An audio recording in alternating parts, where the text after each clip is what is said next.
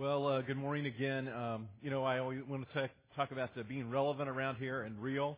So um, I'm going to be real with you and uh, confess that um, I was out way too late last night. Uh, a very kind friend uh, invited me uh, with some free tickets to go see uh, the Hurricanes play the Buckeyes last night, and uh, which was an abysmal event. But uh, but uh, so we made the trek over there, a lot of fun. Uh, but I didn't get in bed till after one thirty this morning, and I get up at four on Sundays to uh, start prepping myself. So. Uh, I'm, uh, I, I did something I've never done before I got up to speak. I drank a whole Mountain Dew a little while ago, and we'll see if that helps. Uh, I'm not sure. So, well, welcome to uh, week two of Unleashed. We're exploring how God has uh, unleashed His church to be difference makers in our city, um, our, our region, and beyond. And last week we uh, discussed how God has uh, made available to us this power, this Dunamos, or dynamite-like power, and uh, we, we had some fun. It's not firecracker kind of power, it's dynamite kind of power, and if you weren't here last week, you missed the firecrackers and my attempt at some pyrotechnics, so uh, you can ask somebody what that was like uh, if you missed that last week. But God has made available to us this incredible power through the Holy Spirit. In fact, Jesus uh, says in Acts chapter one, verse eight, this kind of key verse for the whole series, He says, "But you will receive power," and that word is that dunamis. It's dynamite. Uh, when the Holy Spirit comes on you, and you will be my witnesses, or I think we could say uh, difference makers, in Jerusalem, in Judea, Samaria, and to the ends of the earth. And so uh, this power that God unleashed on the early church transformed them, and uh, they did incredible things with this power. And I'm confident of what the Bible teaches, that this same power is available to us today through the Holy Spirit. And so uh, we're we're hoping that that power is unleashed in our lives. And uh, last week, I'm so confident that God still wants to do this today. We talked about how that can happen. And one of the key things is for us to get our lives in step or in sync uh, with the Holy Spirit. And so I challenged you last week to uh, set some reminders. I uh, told you I had set some reminders on my phone, uh, some alarms that went off every couple of hours, just for me to kind of stop life for a second and say, Uh, Holy Spirit, am I in, in step, in sync with you? What do you want to do in my life for the next couple of hours? And uh, I, I want to tell you, it was a good thing in my life this week. And uh, I'd love to hear how it went with you. In fact, maybe you have a story you'd like to share, and you could uh, send that to stories at crosspointcape dot com. And I'd love to hear what God is doing. And then in, if you're in one of our Unleashed life groups, uh, you had some time this week in your group to look at some other scriptures that talked about that power and how God wants it to work in our lives. And so uh, I just want us to be really zeroed in on, let, on letting that power work. Today I want to move on to uh, chapter two of the book of Acts and look at a, a story that Peter uh, really shares there with this large crowd of people that are gathered. And this, this story, it's really the story. I mean, it is the story that if you want to be a difference maker, th- this story needs to change you. And if you want to be a difference maker, you need to be t- able to tell other people this story. Um, it's a simple story. And Peter, in this very simple, straightforward story, Uh, kind of pulls back some layers for us and, and helps us to be able to see uh, the difference that Jesus can make in our lives. I, I want to uh, play a little game with you to get, as we get rolling here this morning, and uh, I'm going to play a, a song for you here in a second. And uh, when you think you know what uh, song this is a theme to, just, just raise your hand, okay? So if we're ready back there, Josh, go ahead and roll that song for you.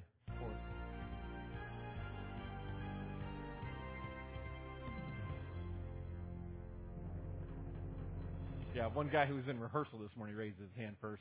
But, Brian, I saw you raise your hand. What's the, Who Wants to Be a Millionaire? Very good. And so uh, I can't tell you that I was like a huge fan of that show back when it first came out, but I did watch occasionally. I liked it better before it was syndicated. And, uh, you know, back when Regis Philbin was the, the host, you know, and he'd sit in the chair and ask the questions and all that stuff. Well, imagine this morning that you were in the chair. But the game show isn't Who Wants to Be a Millionaire. The game show is Who Wants to Be in Eternity?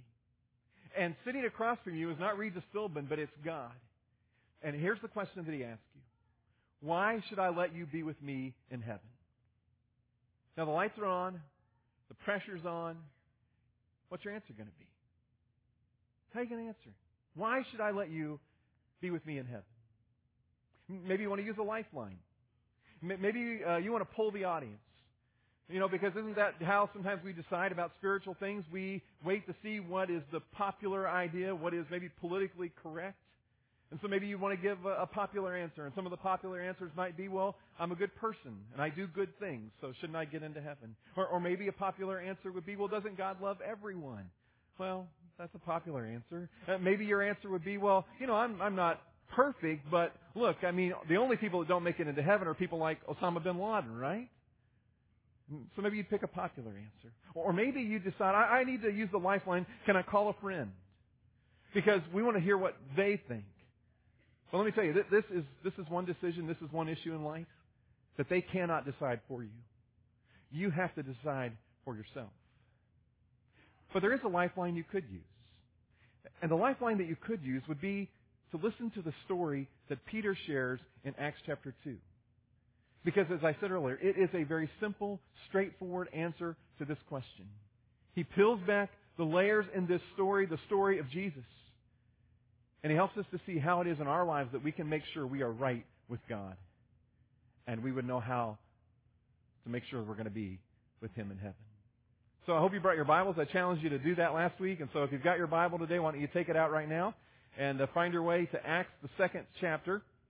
And we're going to read several verses there. If you're using your phone or your iPad, that's great too. Now in this, uh, let me let me just bring you up to date where we are in Acts chapter two, and uh, then we'll jump into the part I really want to study together today. Remember, we looked at the beginning of chapter two last week, and after Jesus promises the power, this dunamis power, through the Holy Spirit, the Holy Spirit actually comes and comes into their lives in a powerful, transforming kind of way. And these early Christians, their lives are turned upside down, and they begin to turn their world upside down. In fact, Peter and these other followers begin to speak in the languages of the people who have gathered there in a dramatic way.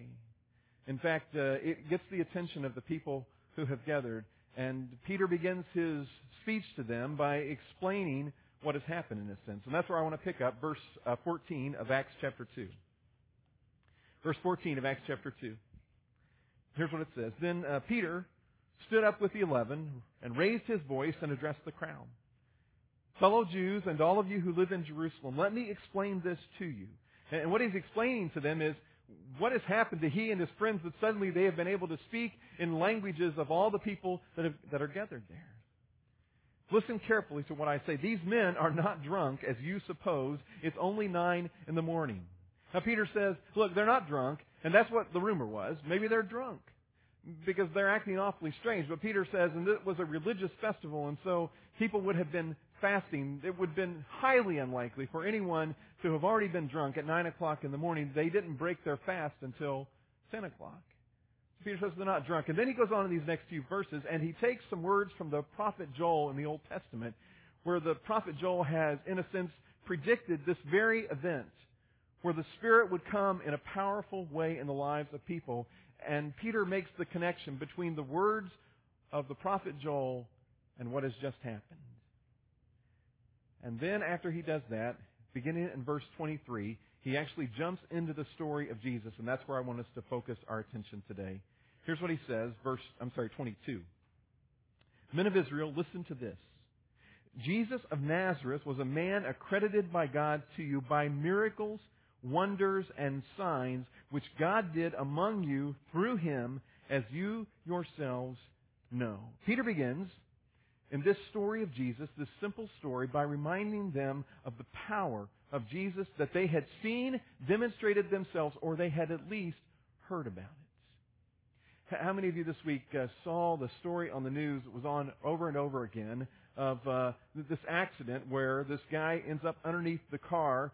It's on fire, and the people come around, and they literally lift the car and drag him to safety. I mean, it was on the news over and over again. I'm guessing that uh, literally this story made it around the world. People were talking about it, and by the end of the week, literally millions of people had heard or seen or talked about this event. The power that Jesus demonstrated was seen and talked about, and talked about, and talked about until literally in his day thousands of people would have heard about some of the incredible things that Jesus did. The news traveled. I mean, I can hear the conversations.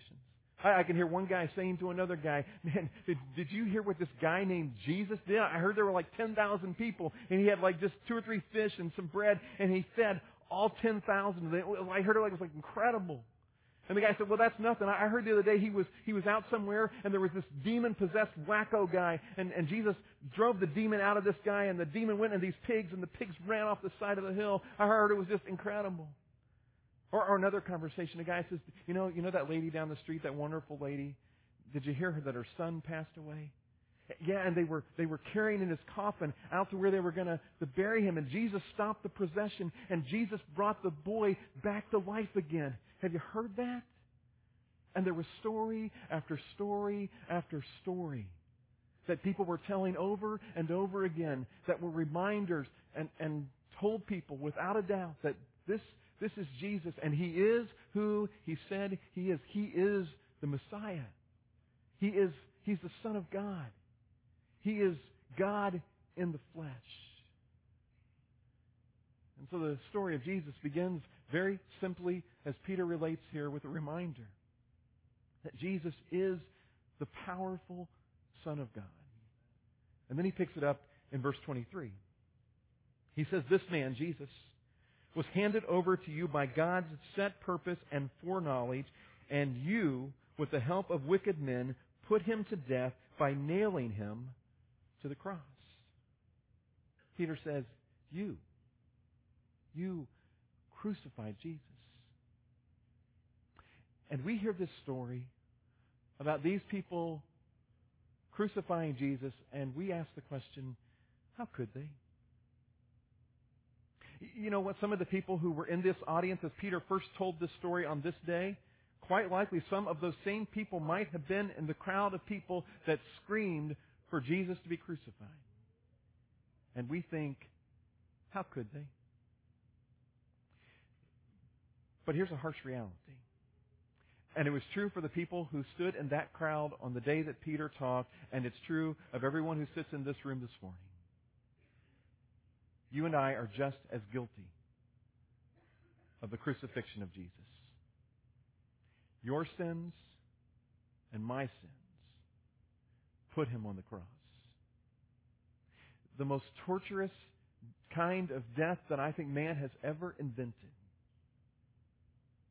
And it was our sins that forced Jesus to have to pay that kind of penalty. It was our sins that forced Jesus to endure that kind of death.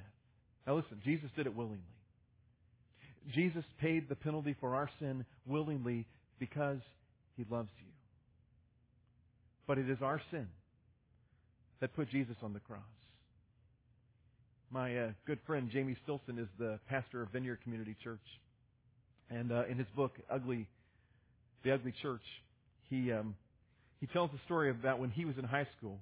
And uh, if any of you know Jamie, you can be sure I, that the time that I said this, that was a long time ago, okay? A long time ago. I'll tell him that I said that tomorrow. And uh, so in high school, he played uh, football for the Green Wave. And, uh, you know, he writes in the book, he, he never scored a touchdown. He played defense. So he gets into his senior, senior season. And uh, and he is a senior citizen. I'll, I'll tell him that, too. That's a, that's a tired thing right there. But that actually is pretty funny. So, um, anyway, in his senior se- season, he, he uh, stopped because I'll really get off track. Okay, in his senior season, he he he has this great idea. Not really a great idea, but it seemed like a great idea. His friend Nicky Powell was an offensive player, a wide receiver, and often scored. So they decided they would on towards the end of the season they would in a game switch jerseys. They didn't have names on the back of their jerseys. The announcers would just identify people by their number. So they switched jerseys. And he, Jamie says that night was not a good night for him. In fact, he made several mistakes and actually at one point got a personal foul for getting in a fight. And he said over the, the announcing system, you know, they kept announcing number fifty, number seventeen, who was, that was Nicky Powell, his friend's number, Nicky Powell. Penalties on him, you know. And so Nicky Powell, number seventeen, is getting blamed for all this, but in reality it's Jamie Stilson. Now, Nicky Powell is wearing Jamie's number fifty. And Jamie, uh, Nicky Powell that night scored three touchdowns. But over the public address system, they announced every time, "Touchdown by Jamie Stilson." Jamie said it was such a great thing to hear people celebrating his name throughout the stadium. It was an exchange of jerseys, but it was an ugly exchange. Ugly for Nicky, at least. Because for Nicky, he took the blame for everything wrong that Jamie had done, but it was a good exchange for Jamie because he got the praise and celebration for all that his friend actually accomplished.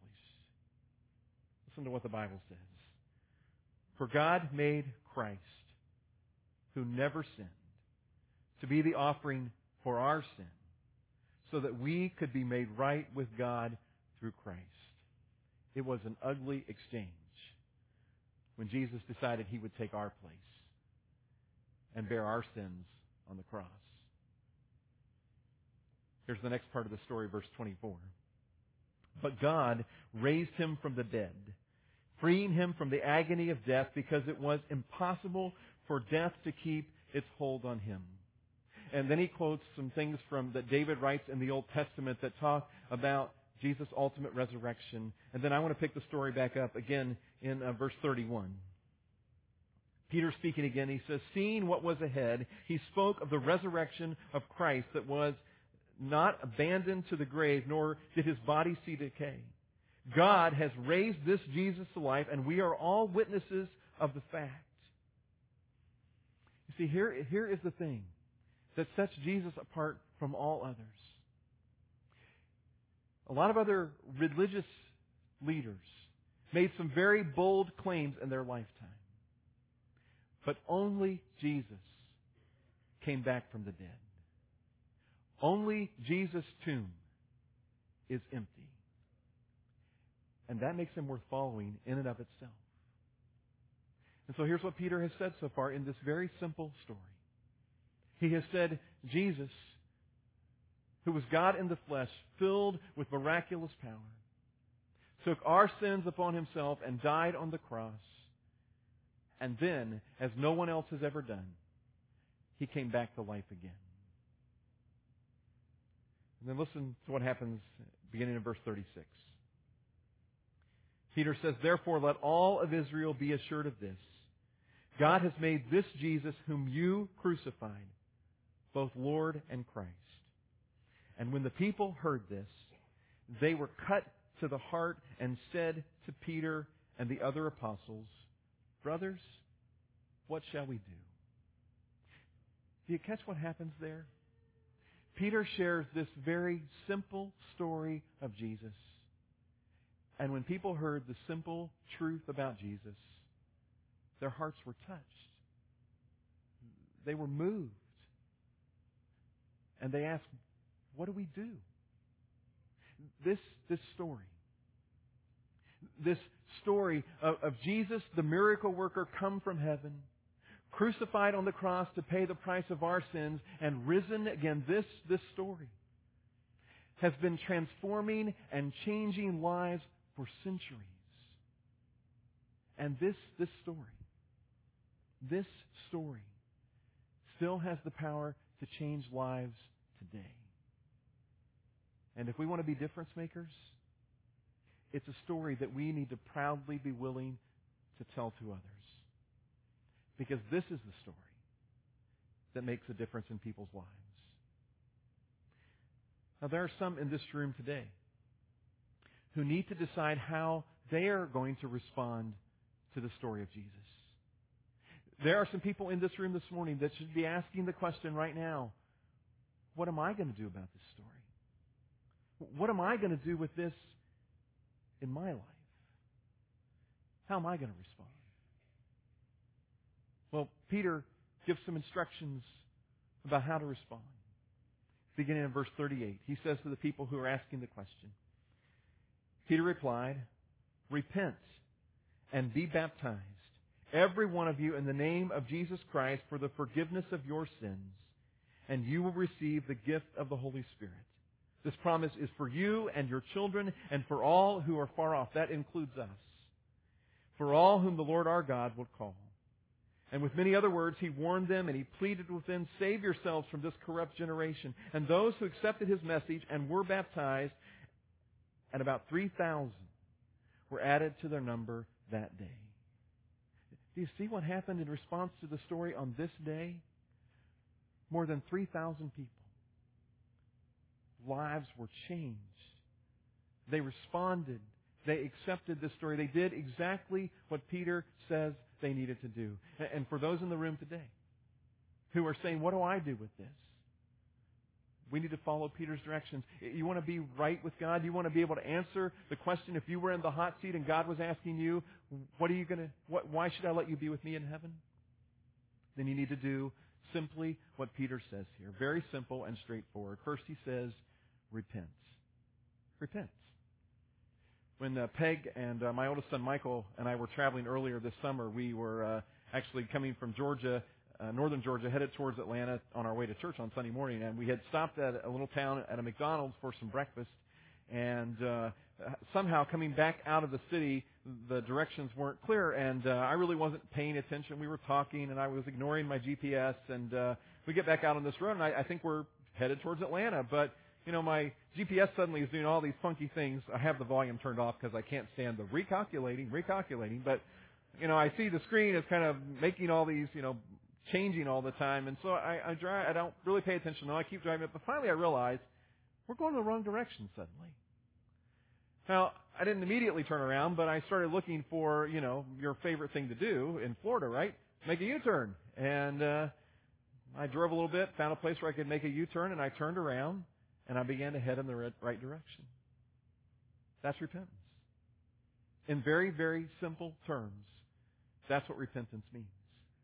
It means to recognize that your life is moving in the wrong direction and to make a change, to turn around, to make a U-turn in life, and to head in the right direction.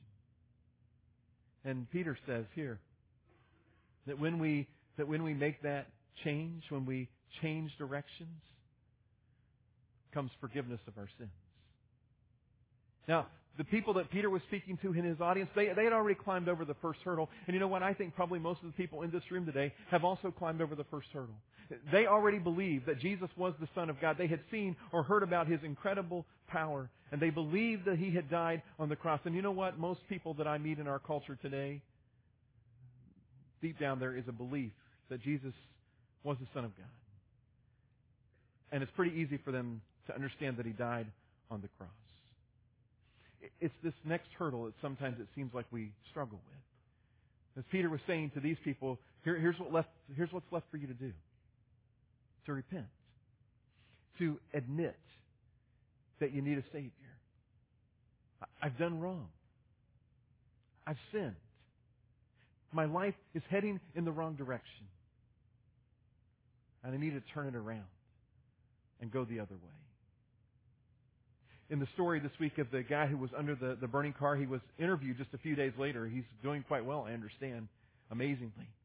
And in his interview, they asked him a number of things, but he, he started relating his story. And he said that while I was under there, I was screaming for help, desperate for somebody to help me because I really, I was scared. I thought I was going to die if I stayed underneath that car. And you know what? When, when we are without Jesus in our life, we are in just as desperate, just as scary of a situation. Because without Jesus in our lives, sin has separated us from God. It, it is spiritual death. And ultimately, if we don't reach out to God, if we don't have a relationship through Jesus Christ, it means a godless eternity in hell. And so we ought to be screaming for help. But help has already come in the form of Jesus. And He simply says, repent. Change the direction of your life. And when you do, there is forgiveness of sins. Covered. Forgotten. In fact, maybe it could be illustrated this way. Imagine that I uh, had a, a checking account at a local bank. And, uh, you know, in my checking account, I just continued to, to write checks, or I guess the modern thing to say would be I use my debit card. I write about two checks a month, it seems like. So, you know, I'm just using my debit card, using my debit card, and I'm overdrawing all the time. And it just keeps letting me overdraw and overdraw.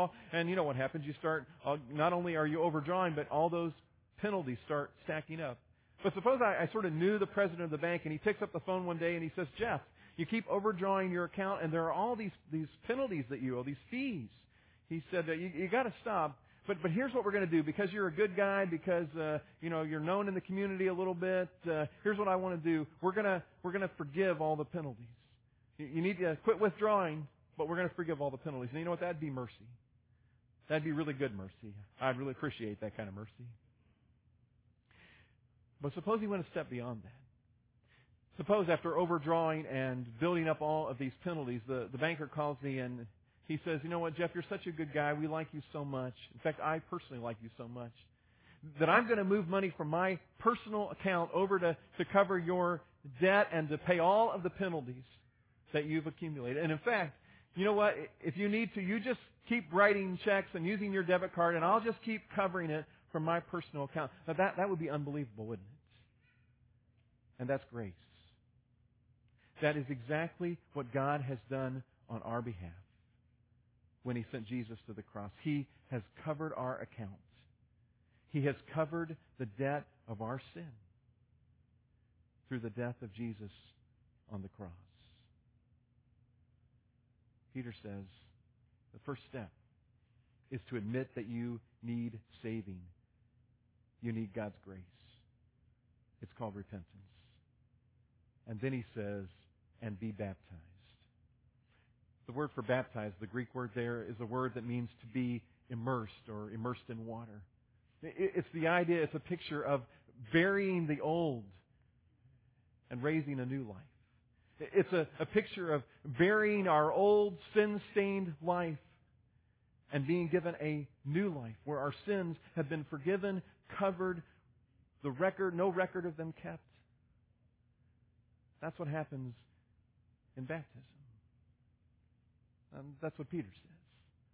And Peter says when we repent and are baptized, we receive forgiveness of our sins. And then he, do you notice what he goes on to say? And we get that whole thing that we talked about last week, the incredible power of the Holy Spirit to guide us through life, to be our counselor, to be our comforter, to be our guide, to be our teacher. We get that unleashed in our lives. Romans one sixteen says, I am not ashamed of the gospel. It's the story of Jesus. For it is the power of God for the salvation of everyone who believes. You know what Jesus has offered to do with us? He, he's offered to have a jersey exchange. Yeah, He'll take our sin-covered, dirty jersey, and in exchange, He will give us His clean, sinless jersey. It's an ugly exchange. Yet it's a beautiful exchange for us. Maybe you've heard the story, this is an old story, about Larry Walters. He was a truck driver in California. And uh, Larry Walters uh, had always had this dream that he wanted to fly. In fact, he had tried to make it into the Air Force as a pilot, but his eyesight had prohibited him from doing that. And so he had this dream, and he, he uh, just used to sit out in his yard sometimes and think how wonderful it would be to fly. Well, one day he got a, what he thought was a great idea. He ran down to the Army surplus store and he bought forty-five weather balloons, four tanks of helium, and a B B gun. He went home and he inflated the, the weather balloons, strapped them to his lawn chair that he had anchored to the ground, made himself a couple of sandwiches and something to drink, and figured out a way to attach that to his lawn chair. Then he sat down in the lawn chair with his B B gun. His plan was that he would cut the line, and he would release himself, thinking that he'd go maybe one hundred feet in the air, kind of just uh, float around over his neighborhood a little bit, and then he'd shoot the balloons to come back to the ground, and the neighbors would see him, and it'd be kind of a fun thing to do. Well, he cut the line, and he went just a bit farther than one hundred feet. He went about eleven thousand feet into the air. Well, when he got up there, he was too afraid to shoot down the balloons for quite a while. One airplane actually saw him and reported him because he had floated into the airspace of L A X. The, the pilot said there, I saw something that looks like a man floating on a lawn chair. Well, after several hours, in fact, nearly twelve hours, Larry finally began to get the courage. And so at one, the rate of one balloon per hour, he began to shoot holes in those balloons and slowly descended until he finally landed where police were waiting to arrest him for floating into the airspace of L A X. As he was being arrested, the reporters asked him a number of questions, really intelligent things like, were you scared? Well, of course. You know, would you ever try it again? No. But they also asked him this. Why did you do it? And I love his answer. He said, you know, you can't always just sit there. You can't always just sit there. And for some of you in this room, you've just been sitting there. And for whatever reason, you have been unwilling to respond to Jesus' invitation to follow him. Listen, being an American doesn't make you a Christ follower. Being in church doesn't make you a Christ follower. Being a good person doesn't make you a Christ follower. Just following the path of your parents doesn't make you a Christ follower. What makes you a Christ follower is when you personally decide to respond to the invitation of Jesus Christ. And some of you have been unwilling for whatever reason. You've been unwilling to repent. You've been unwilling to admit that you need a Savior. You've been unwilling maybe just to, to let go out of fear. But here's what I want to say to you this morning. Listen, it's got to stop. It's time to quit just sitting there. And it's time to let Jesus be your Savior and let him lead your life. I don't know why. I just don't understand why you'd say no to such an incredible invitation that will transform your life in the best way it's ever going to be transformed. Now listen, when we wrap up this morning, I'm going to be down here in the front after we've worshiped for a little bit. And if today is the day that you need to step across the line of faith and you need to begin to follow Jesus, to accept his invitation, you come and talk with me. I'd love to pray with you and point you in the right direction. Some of you in this room, you need to publicly affirm your faith in Jesus Christ by being baptized. And this morning, after our second worship time, we've made arrangements at a nearby pool just a couple of blocks away to celebrate baptism. And if you need to take that step this morning, I encourage you, I invite you to do that. Uh, you're here at first service, so if you want to go home and get the proper attire for that and just meet back here at noon right in the front of the auditorium, some of us will go over together and we'll celebrate baptism. You know what? Now here's what's going to happen in these next few minutes as we worship for some of you. Some of you, are you're you're ready. You're at that line and you're saying, okay, you're right. I need to do something. I need to do this. But Satan's going to work on you in these next few minutes. And he's going to tell you, you know what, you, you got other things to do today. You got to get home to the ball game. You know, it can wait a little bit longer. You waited this long. What's the big deal? The Holy Spirit also wants to work on you. The Holy Spirit wants to see you step across the line today. And if you'll let him, the Holy Spirit's going to encourage you that you have the courage. And today is the day, and everything else could wait a few minutes while you make this choice. Let's pray together. God, I thank you for Jesus. Thank you for his simple story, his wonderful invitation. God, uh, there are people in this room today that for whatever reason, they've just been sitting there, unwilling to respond. And I pray in a very Holy Spirit, powerful way in these next few moments, that God, you'd prompt them that this is the day, this is the moment to trust you as their Savior and to let you lead their life. God, help us to love this story with all of our heart. Help us to love the one who the story is about, Jesus, with all of our hearts. In Jesus' name I pray. Amen.